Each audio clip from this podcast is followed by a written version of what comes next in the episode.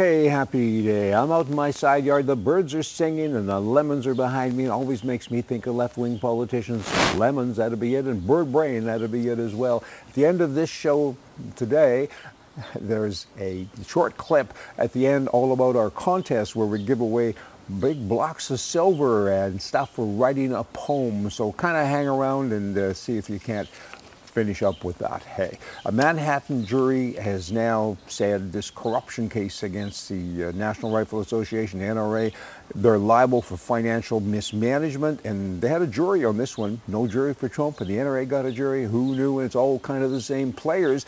You know, who's who in the zoo anyway? And uh, Wayne LaPierre, if I'm pronouncing that correctly, he has to repay millions of dollars, and everybody collectively has to repay upwards to $5 million. And I'm pleasantly surprised. I thought they'd hit him up for half a billion like it did with Trump. There's no facts, there's no reason, but hey, hey, they had 30 years of mismanagement according to this James woman. But that's the board's business. They should have fired somebody, and it's the government's business as well because they do audits and all kinds of things throughout the year. So where were they? And all of a sudden, 30 years into this, this James comes along when she's running for election and says, I'm going to bring them down.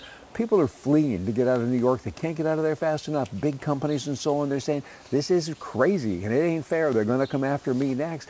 Billions of dollars, and, and they, they just, I pick you, and, and that's what they do. Firearm dealers should be able to sell guns by mail without seeing the buyer or verifying his signature.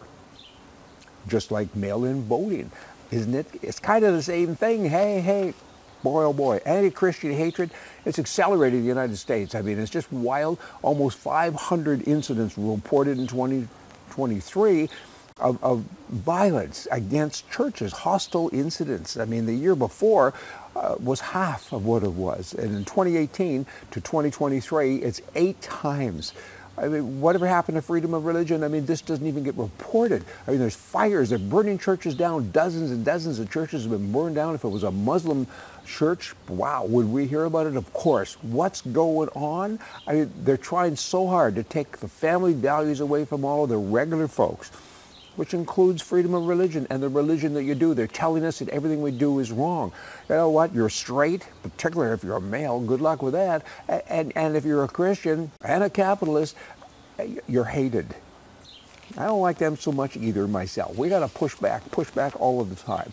A little humor to add to the church thing. I mean, hey, we got to have humor now and again because things are bleak every day. But go with me on the humor part. At the church social party, a nun jumped out of the angel food cake. Okay, come on, Madison Marsh. Here's a pretty girl. Holy smoke, she's an officer in the U.S. Air Force. She's only 22 years old. She's a Harvard grad as well, and she's Miss America. I mean, I'm going to sign up again. I'm back I go. Wow. I, all you young guys, 18, 19, 22, 32, you better join up because uh, there's people like her in the, uh, in the military. What's the origin of the donkey symbol? Some have wondered. I have wondered, how did you get that? I mean, the uh, right people have an elephant, the left people have a donkey. Well, Andrew Jackson, when he was president, the uh, left, the other side, the people left of him at least, and people who just didn't like him, they said, hey, you're a jackass. And so they came up with this picture of a donkey. And instead of being offended, he said, jackasses are stubborn and so am I. So I'm going to use this. I'm going to use it as our logo and it's still there so many years later. That's kind of interesting, you know, and it's pretty accurate because there's a lot of stubborn people in Congress, the Senate, and politics generally, and uh, jackasses, oh, I guess. Hey, Mom, I, I, I, know when we were a kid, we were told to call them jackbutts. But jackass, though, is kind of uh, appropriate. There are 53 million donkeys in the world. That's a lot of donkeys. And all the jackasses, of course, have been elected. Hey, see ya. We have a contest at rightedition.com. Write a poem. We want people to write a poem about free enterprise, capitalism, the free marketplace. Put my name in there as well, Brian Lovick, just to kind of wrap it all together, don't you know, and have some fun with it. I'm not a poet, you might say. Let me read this to you. The work of a poet is essentially one of communication to express ideas in a poem. A poem can be an add on to provide more exposure to a topic. Freedom needs to be said in as many ways as possible. Join the fun, craft a message. We got great prizes for you as well. The first prize is 100 ounces of silver, raw silver, silver bar. It's kind of cool. I use one in my car when I'm driving.